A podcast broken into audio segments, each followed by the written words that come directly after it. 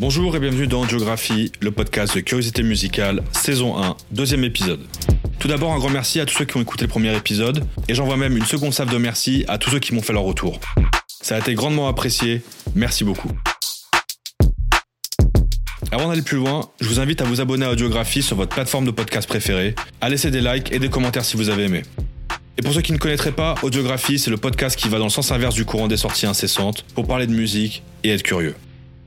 Je suis Adrien, et qui est 22h22, et aujourd'hui je vous emmène à la Nouvelle-Orléans. Let's go Audiographie, le podcast de curiosité musicale. Alors cet épisode commence en 2013. Nous sommes en juin et Kanye West vient de sortir son nouvel album Jesus, un des plus attendus de l'année. Perso, je file direct sur la piste 7 pour écouter le morceau coproduit avec Tonight, dont j'adore la musique. Le morceau s'appelle Blood on the Leaves. On y retrouve la voix pitchée d'Ina Simone tirée du morceau Strange Fruits, qui crie dans le fond d'une instrumentale où Kanye nous raconte les déboires et les aléas de la célébrité. Le piano s'arrête et repart encore et encore. Puis soudain, il crie. Et les cordes jouées par Hudson Mohawk et Lunis débarquent pour une chevauchée fantastique.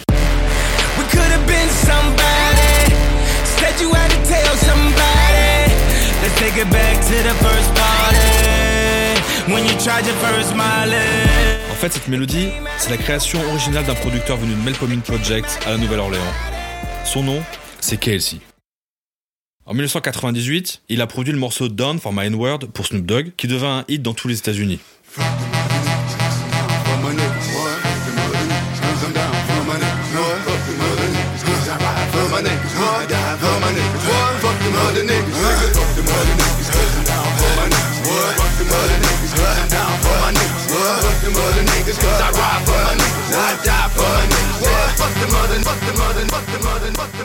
C'est ma première épiphanie concernant KLC.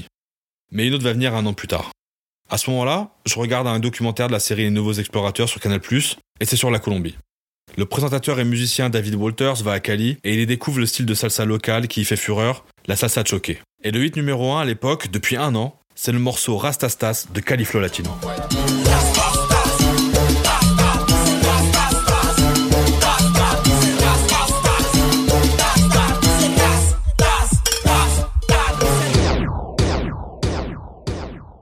Pense que pas mal d'entre vous ont reconnu la mélodie. C'est le morceau Move Beach de Ludacris. Franchement, on a l'impression d'entendre la version salsa du morceau. Originellement, la mélodie elle est composée par un producteur venu de Melpomene Project, j'ai nommé KLC. Avec ces deux épiphanies en moins d'un an, une question m'est venue. Comment on oublie de parler de KLC dans la discussion des grands producteurs de rap? Déjà, le nom de KLC nous était pas familier pour diverses raisons? Tout d'abord parce que la scène rap de la Nouvelle-Orléans, comme beaucoup de villes du Sud, elle évolue en vase clos, elle est à peine ouverte sur la scène nationale et encore moins sur la scène internationale. Pourtant, Kelsey, c'est un des producteurs maison du label No Limit qui a eu un succès vertigineux à la fin des années 90. Mais en plus, dans les médias français, qu'ils soient spécialisés ou pas d'ailleurs, No Limit ne trouve pas autant de place que les mastodontes de New York ou Los Angeles. Mais ça, c'est une raison assez logique au final. Le marketing du label était majoritairement concentré sur la scène nationale et très peu sur l'international, ce qui explique le manque de connaissances sur No Limit à cette époque. Puis de plus, Master P, créateur et superstar du label, attirait à peu près toute la lumière sur lui. Alors à moins d'être un digger, ou de venir de Grigny, où les sons des Ouai de Masterpiece s'échangeaient sur ses dégravés, un petit peu Cadizo et Voraci sur celle-ci, vous avez eu peu l'occasion d'entendre parler de KLC. Alors cet épisode vient un peu rétablir la balance. Je n'ai pas vous dire si KLC devrait être rangé au même niveau que DJ Premier, les Neptune, Timbaland, Dr. Dre ou je ne sais quoi. Non, non. Ici, je vais juste vous raconter l'histoire de Craig Lawson, aka KLC, et de l'empreinte qu'il a laissée dans le hip-hop, et même au-delà. Voilà, le décor est planté. Audiographie, saison 1, épisode 2, c'est parti. Vous écoutez Audiographie. Première partie, pionnier à la Nouvelle-Orléans.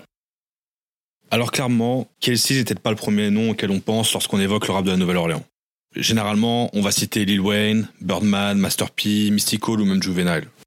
Et puis si on parle de producteurs, alors là clairement, le premier nom qui sort, c'est celui de Manny Fresh. D'ailleurs les deux, ils ont commencé en même temps en tant que DJ. Fresh à Downtown, le long du Mississippi, et KL à Uptown, sur la rive du fleuve. Et d'ailleurs, ils ont toujours été bons amis, bien qu'ils aient été les éminences grises musicales de deux labels qui sont toujours tournés le dos, Cash Money pour Manny Fresh et No Limit pour KLC. Mais si on parle de label de rap à la Nouvelle-Orléans, alors il faut parler de KLC. DJ depuis ses années lycée, à la fin des années 80, KL ne veut pas s'arrêter en si bon chemin, et à la fin de sa scolarité, il décide de monter son label avec son MC de scène, MC Dart, de son vrai nom, D'Artagnan Stoval. Ça sera Parkway Pumpin Records. Parkway pour le nom de la rue d'où viennent ses fondateurs. Et en 1992, Kelsey peut se targuer d'avoir le seul label de rap de la scène locale avec un DJ, des artistes et surtout un studio fixe, puisque tout ce petit monde se retrouve dans son sous-sol pour créer de la musique. Avant ça, à la Nouvelle-Orléans, pour enregistrer du bounce, il fallait aller voir des labels qui faisaient enregistrer à peu près tous les styles de musique possibles, du jazz, de la soul, enfin voilà. On voyait des studios qui n'étaient pas forcément spécialisés dans ça. Kelsey, c'est le premier à tout faire maison. Et parmi les artistes du label, on retrouve 39 Posse, c'est le groupe que compose KLC, MC Dart et Shaq. Et c'est là que KL amorce son virage vers la production plutôt que de rapper. D'ailleurs, il assure même avoir été le premier à avoir utilisé le sample du Triggerman sur As Them O's de 39 Posse, qui est sorti en 1991.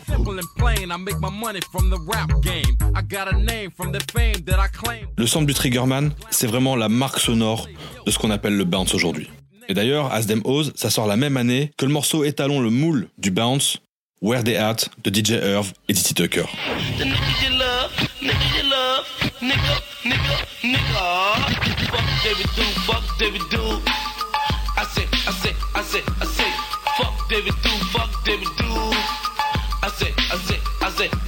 Avant ça, les DJ du coin isolaient juste la boucle de xylophone manuellement durant leur set.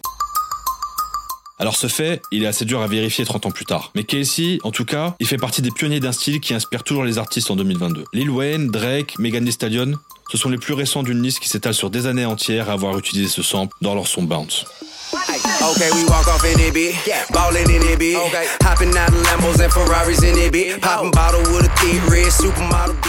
Par faute de moyens, Parkway Pumpkin fait des sorties assez aléatoires. Et un des rares succès du label, il vient de Lil 8, qui publie le titre Guide de Gat, qui devient rapidement un hit en Louisiane en 1992.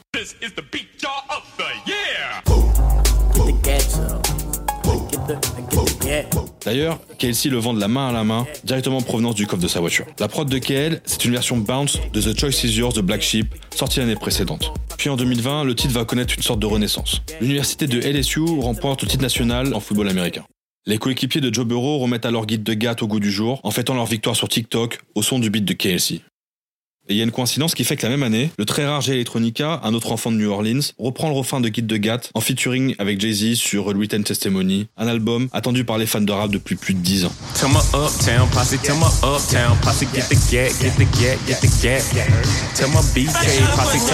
Alors avant même son run chez nos limites, Kelsey a déjà donc connu des succès locaux, et à défaut de pouvoir sortir beaucoup de disques sur Parkway Pumpkin, le travail de Kelsey va être aussi fondamental pour deux raisons. Tout d'abord parce qu'il repère et travaille avec des artistes locaux, alors encore amateurs, et il va les aider à se développer. Parmi eux, on retrouve Fiend, Mac, Mystical ou Mr. Servon, qui passeront régulièrement dans son sous-sol, mais par manque de finances, ils ne sortent rien ou ils sortiront leurs albums à travers d'autres structures. Et parmi les artistes qui gravitent autour de Parkway Pumpkin, on retrouve un certain Magnolia Slim. On l'appellera plus tard Soulja Slim, l'un des rappeurs les plus vrais que le rap ait jamais connu. Soja Slim a 13 ans lorsque Kelsey le repère dans une block party où il officie derrière les platines lors d'été 90. Le jeune Slim, c'est déjà une figure dans son quartier où il fait des billets comme coiffeur. Et c'est déjà avec un charisme à la hauteur de sa notoriété qu'il empoigne le mic et se met à faire le MC pour KL. Assez vite impressionné, KL l'invite à son studio plus tard pour produire sa musique. Et en 1194, Manuela Slim sort son premier projet, Soldier for Life, chez Hype Enough Records, bien que tout ait été confectionné chez Parkway Pumpkin.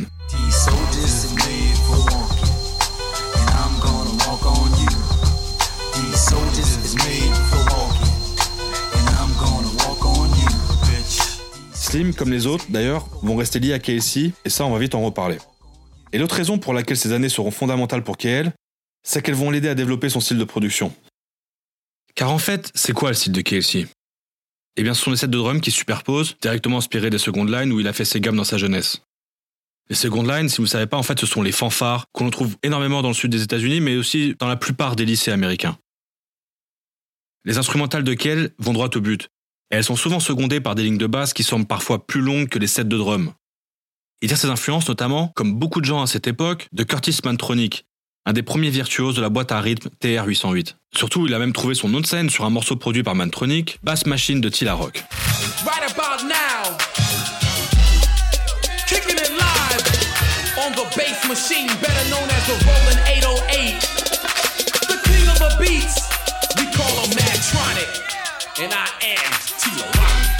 Ce Kickin' It Live, scandé par le Rock, va devenir Kickin' It Live Greg et donc KLC. Une autre influence de KLC, c'est le producteur de Oakland, Eski. En l'écoutant, KL reprend notamment des claviers très utilisés sur les instrumentales de la West Coast. Eski produit notamment pour un rappeur de la West Coast nommé Space One, qui est très populaire à l'époque à la Nouvelle-Orléans. Il produit aussi un jeune entrepreneur de la Nouvelle-Orléans, exilé sur la côte ouest à Richmond, un certain Percy Miller, a.k.a. Master P, dont KLC va bientôt croiser le chemin. Audiographie. Deuxième partie, No Limit, la consécration en demi-teinte. Quand KLC rencontre Master P à la convention Jack the Rapper qui se tient à Orlando 1994, il n'est pas tout de suite convaincu. Il faut dire que le rendez-vous est assez impromptu. Cette convention annuelle qui réunit tous les rappeurs des États-Unis est souvent émaillée de bagarres. Et c'est après l'une d'entre elles que Mr. Sorvan, qui accompagne KL, reconnaît C-Murder avec qui il avait l'habitude de jouer au basket quelques années avant. Il est accompagné de son grand frère Master P, qui tient dans les mains l'album No Elevation de EXD. Il demande alors à Serve s'il connaît le producteur du disque. Serve va juste à pointer du doigt son ami KL, qui a en fait produit tout le disque avec ses compères du 39 Posse. KL a donc un nouveau fan, et celui-ci lui propose, ainsi qu'à Servon, de rejoindre son label. Il s'appelle No Limit et il se fait doucement une place de choix dans la Bay Area, quelques années après que Master P ait quitté New Orleans pour monter son business. Mais KL ne saute pas sur l'occasion, du moins pas tout de suite. Après cette rencontre, il rentre tranquillement à Nola et reprend son poste derrière les platines du Rumors, un club local. Et c'est là que Master P, plus déterminé que jamais, viendra le trouver quelques semaines plus tard pour le convaincre de grimper dans l'avion pour Richmond. Curieux de voir ce que la Californie avait pour lui, et aussi parce qu'il n'y est jamais allé, s'y accepte. Là-bas, Master P l'attend à bras ouverts et lui offre une veste en cuir no limite avec son nombre dessus. L'opération séduction est en marche et KLC décide de rester quand il se retrouve à travailler avec un de ses producteurs préférés, Eski, dont j'ai parlé juste avant. À Richmond, il loge avec d'autres artistes de la Nouvelle-Orléans, la rappeuse Mia X et un autre producteur, Moby Dick, le cousin de Master P. Avec ce dernier, il va créer le duo Beats by the Pound, à cause de la vitesse à laquelle ils produisent. Si on fait la traduction littéraire, Beats by the Pound, ça veut vraiment dire des instrumentales au kilo, si vous voulez. Le duo sera bientôt rejoint plus tard par Craig B et Odell, que KLC recrute. Ils produisent de manière collégiale certains morceaux, chacun ayant sa spécialité. KLC reste le drum major désigné. C'est le spécialiste de tout ce qui est batterie et percussion. Craig B gère les instruments à cordes, Odell les vocaux, et Moby Dick, c'est un peu l'homme à tout faire avec sa touche de génie. Le premier morceau signé Beats by the Pound est Players from the South pour Master P sur la compilation Down South Hustler.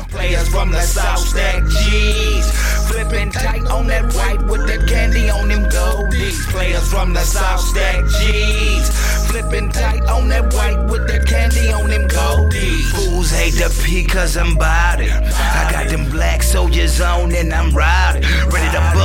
peut entendre alors que le style sonne encore comme le rap de la West Coast. Pourtant, s'il y a bien quelque chose qui va changer nos limites, c'est l'arrivée de KLC et la création de Beats by the Pound. En arrivant en Californie, le collectif ramène le bounce de la Nouvelle-Orléans. D'un label coincé dans la jungle dense du rap californien, No Limit va se démarquer avec son identité louisianaise. Et le premier succès national de Master P et de son label va sortir du sampler Akai SP1200 de KLC. De retour dans son sous-sol en Louisiane, il fait tourner une mélodie en boucle pour tenter de trouver le beat parfait qui irait avec.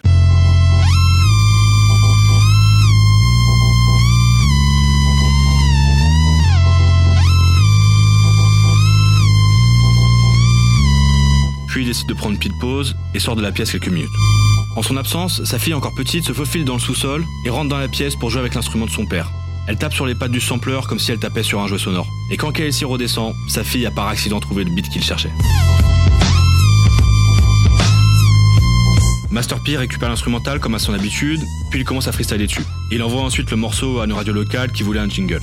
Ce jingle va avoir tellement de succès qu'il va être demandé à l'antenne encore et encore et il va devenir un vrai morceau.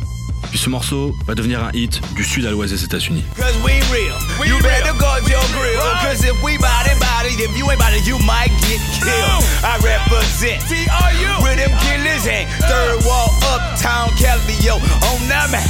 Body Body est né. Et il rentre dans les charts, mais aussi dans l'argot des ghettos américains. Dans cet espace-temps, nos limites continuent son ascension. Master P négocie un deal légendaire avec la maison de disques Priority qui se charge juste de distribuer les disques de nos limites, tandis que le label louisianais garde le contrôle et la propriété sur tout le reste, la musique, l'identité visuelle, le marketing, etc., etc. Le label retourne aux sources en Louisiane à Bâton Rouge et plusieurs artistes vont grossir les rangs. Kelsey notamment ramène Fint, Mystico et Soja Slim avec qui il travaillait déjà chez Parkway Pumpin. No Limit devient un label 100% louisianais à une exception près. En 1997, Master P va chercher Snoop Doggy Dogg, qui cherche par tous les moyens possibles à quitter Death Row. Après une négociation avec Suge Knight, le décrié patron du label de Los Angeles, Master P ramène Snoop dans ses valises. Le nom de Snoop Doggy Dogg appartenant à Death Row, c'est donc le nouvellement nommé Snoop Dogg qui arrive chez nos limites. La fusée est lancée. Les succès s'enchaînent et KLC est derrière un bon nombre d'entre eux. Sur l'album de Tear You, le groupe de Master P de ses deux frères Sim Murder et Sick de Choker, KL est produit parmi ses productions les plus iconiques. On peut penser d'abord à No Limit Soldier, son piano simpliste et son beat sagadé qui va devenir un blueprint pour le rap du sud des USA. Ce morceau devient un classique intemporel notamment grâce au couplet de Master P et de Mia X, une des meilleures rappeuses de l'histoire.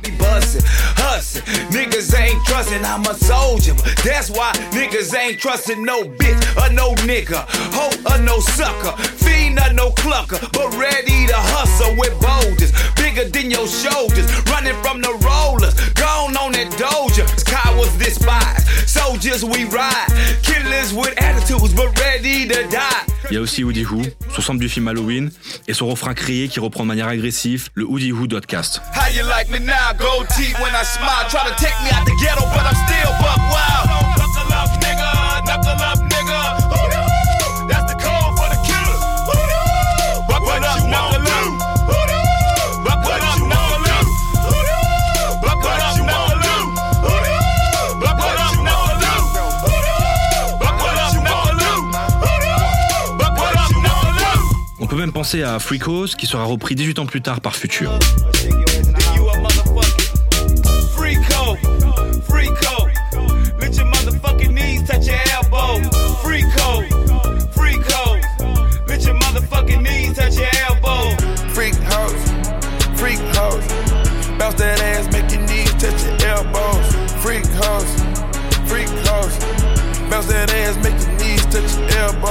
1998, c'est l'année de tous les succès et tous les records pour nos limites. Beats by the Pound ne va jamais aussi bien porter son nom. En début d'année, Master P écrit sur le tableau blanc sur le mur du studio de son label. Son objectif est clair. Il veut que le label sorte un album toutes les deux semaines. Quand un artiste a fini un projet, il faut enchaîner sur le prochain. Kelsey et ses compères de Beats by the Pound, qui ont entre-temps été rejoints par Carlos Stephens, dorment régulièrement dans le studio et voient plus la lumière du jour, ni même les lueurs de la nuit. Le résultat de cet acharnement va être ahurissant. En 1998, No Limit sort pas moins de 23 albums, dont 16 vont rentrer dans le Hot 100 du Billboard américain.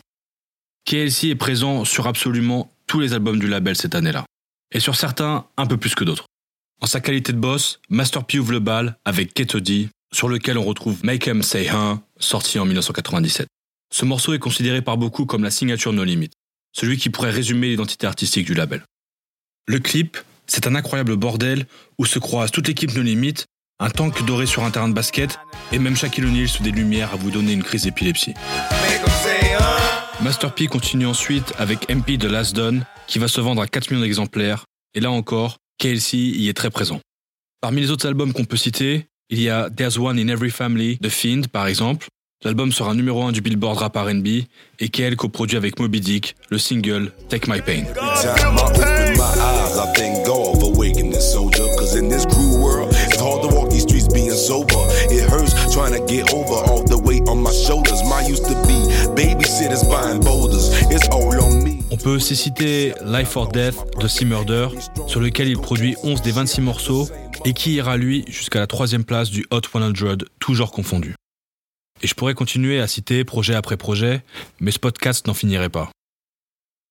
On estime les ventes de nos limites en 1998 entre 10 et 30 millions de disques. KLC signe en solo 112 des 428 morceaux produits par le label en un an. Suite à ce succès vertigineux, le collectif Beats by the Pound est nominé pour le trophée de Producers of the Year, mais surtout, ils vont apparaître dans la liste des 30 Most Powerful People dans le hip-hop du magazine The Source. Mais l'année 1999 venue, les événements vont prendre une autre tournure. À force de s'acharner au travail, KLC et ses compères n'ont que très peu d'idées sur l'impact de leur musique, vu qu'ils ne sortent jamais du studio. Certes, ils sont au courant des ventes, des certifications, mais ils sont peu au contact des radios, des clubs et tout simplement des auditeurs. Ils sont coupés du milieu rap, comme le prouve cette anecdote racontée par KLC dans le podcast de Takeover. Il raconte que lors des Source Awards de 1999, il rencontre Jermaine Dupri, patron du label Sosodef qui produit notamment Maria Carey ou Dabrat. JD explique alors à KLC qu'il a contacté Master P parce qu'il voulait avoir des morceaux produits par lui. Réponse du boss, la production de KLC, c'est 200 000 dollars. Lorsqu'il entend cette histoire, KL est confus. Ce tarif, c'est le prix d'une collaboration avec Master P, mais pas avec lui.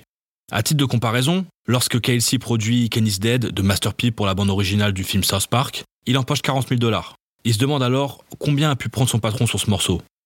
Mais surtout, il comprend qu'il y a quand même un petit problème. Il n'a jamais entendu parler de l'intérêt de Jermaine Dupri. Tout s'est passé dans son dos alors qu'il était terré en studio. Avec ses collègues de Beats by the Pound, KLC veut pouvoir négocier un contrat avec No Limit, mais Master devient de plus en plus difficile à joindre, et c'est vraiment ça qui va créer les dissensions au sein du label. Surfant sur son succès d'artiste, mais surtout d'entrepreneur, P décide de tout faire pour atteindre son rêve de jouer en NBA, et il déserte les bureaux du label à bâton rouge. No Limit lui importe peu, et lorsqu'il revient vers ses producteurs avec des contrats, cet dernier refuse de les signer. D'après eux et d'après les autres artistes qui sont partis ensuite, ce n'est pas une question d'argent, mais c'est surtout une question de communication. Avant que les messages des artistes et des producteurs arrivent jusqu'à Master P, il faut passer par une tonne intermédiaire, et cela rend le travail vraiment compliqué, comparé à l'année 98 où tout était très direct. Face à ça, c'est la fin entre KLC, Beats by the Pound et No Limit. Mais avant de partir, KLC a laissé une petite bombe. Un jour, alors qu'il est seul au studio car le reste du label est parti en Californie, son téléphone sonne. Au bout du fil, c'est Simmurder, il est au volant de sa voiture et il est remonté. Il commence son appel à peu près comme ça. Yo, Kelsey, j'en ai marre de ces enfoirés qui parlent mal de nous à la télé. Prépare un morceau, je suis là dans 10 minutes. Pas un souci pour Kelsey qui sort des instruits à l'appel depuis des années. Justement, au moment de l'appel de Simmurder, il était en train de découper des bouts de son sur son sampler. Il laisse donc aller ses doigts et trouve rapidement une mélodie. Elle est très simple, elle ressemble à une marche militaire accélérée. Et comme la marque de fabrique de No Limit, ce sont les drums, et qu'il est lieutenant en chef sur ses instruments, il sort la TR-808 et il trouve vite la bonne formule pour rendre à sa mélodie l'énergie d'un bataillon à la charge. Quand Simmerder arrive au studio, tout est prêt. Il pose son couplet et murmure un refrain. Puis arrive ensuite au studio le regretté Magic, qui va écouter le son, griller une petite clope et rentrer en cabine pour un couplet qui dédouble l'énergie de celui de Simmerder. Mais KLC a d'autres idées. Il appelle Silk de Choker pour lui proposer d'ajouter un couplet à celui de son frère et Magic. Il fait écouter le son à Silk par le combiné du téléphone. Et voilà la réponse de Silk. Mec, rappelle-moi quand t'auras un hit. Mais Kel a encore une autre idée. Et cette fois-ci, il prend son téléphone et appelle en direction de LA. C'est Snoop au bout du fil. Snoop, j'ai le morceau le plus chaud de ton prochain album. Et Snoop de répondre Écoute, je suis pas sûr. Dre m'a déjà fait le plein de hits. J'ai pas dit que j'avais le plus gros hit. Rétorque Kelsey. J'ai dit que j'avais le morceau le plus chaud de ton album. Snoop accepte alors d'écouter et dit à Kel de le rejoindre à Los Angeles. Ni une ni deux, Kelsey prend l'avion et arrive à LA le lendemain. Quand il retrouve Snoop au studio, le rappeur de Long Beach est fatigué et prêt à clore sa journée. Mais Kelsey le convainc d'emporter une copie du morceau. Pour cela, il doit jouer le morceau dans le studio pour pouvoir l'enregistrer sur une cassette DAT.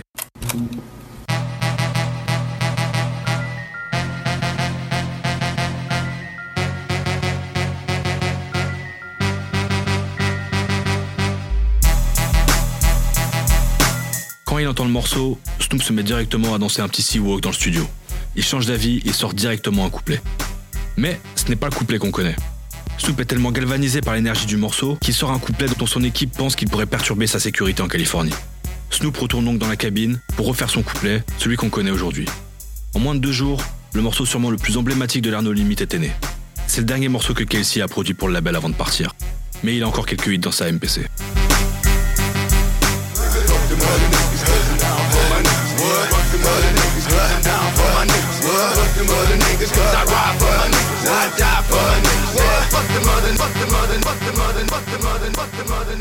Vous écoutez Audiographie. Troisième partie, une suite en dents de scie. Quand Beats by the Pound quitte No Limit, les cinq producteurs ont pas mal de choses à rattraper. Leur succès, leur hype, après avoir été nommés parmi les 30 personnes les plus influentes du hip-hop en 1999, mais surtout leur vie.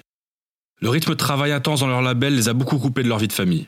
Dans le même temps, plusieurs artistes quittent aussi le label autant. Et les collaborations continuent entre eux et les producteurs de Beats by the Pound.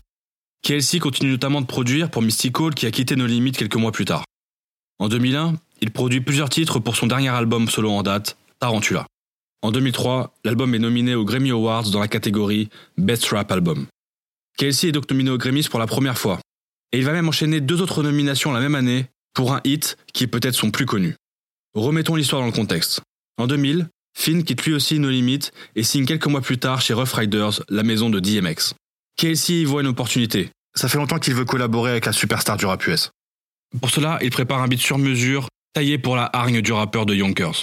Et pour appâter sa proie, il l'envoie d'abord à Jadakis, qui accepte le beat, mais qui demande quelques modifications. Malheureusement, elles arriveront trop tard, car Jadakis a finalement clôturé son album. Et peu de temps après, Finn quitte le double R, et KLC garde donc sa production sous le coude. Mais la même année, la tournée d'Outcast s'arrête à New Orleans. Et c'est Ludacris qui en fait la première partie. Il profite de son passage en ville pour contacter KLC pour des prods pour son prochain album, Word of Mouth. KL lui passe donc un CD où figure la prod qu'il avait préparée pour DMX. Luda le rappelle le lendemain. Il a choisi un son, et c'est celui-ci. Le rendez-vous est pris. Il repassera quand la tournée sera finie pour l'enregistrer. Quelques semaines plus tard, Luda est dans le sous-sol de KLC et il enregistre un de ses plus gros hits, Move Beach.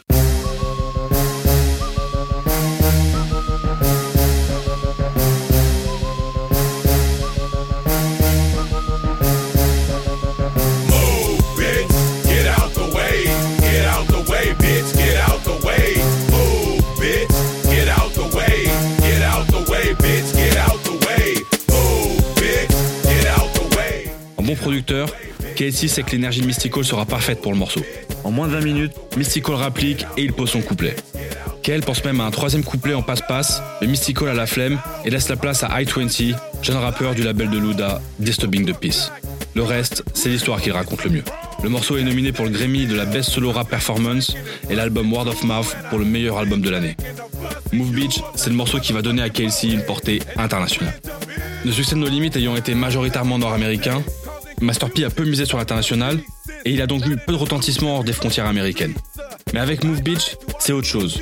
Ludacris est signé sur le label Def Jam, le plus important de l'histoire du hip-hop. C'est d'abord dans les clubs que le morceau va avoir son premier effet. Près de 20 ans après sa sortie, on peut toujours entendre le son dans les clubs, et ce ronfrein est même plus grand que le rap. Il a été repris de multiples fois dans des morceaux, des séries ou même des films. Ah, si vous auriez aimé savoir à quoi aurait pu ressembler le morceau avec DMX, voici un petit aperçu. KLC tente de transformer l'essai avec un album solo bourré d'invités, un projet qui fera honneur à sa figure de pionnier durable de la Nouvelle-Orléans, avec ses anciens collègues de Parkway Pumpkin et ceux qui sont partis de nos limites.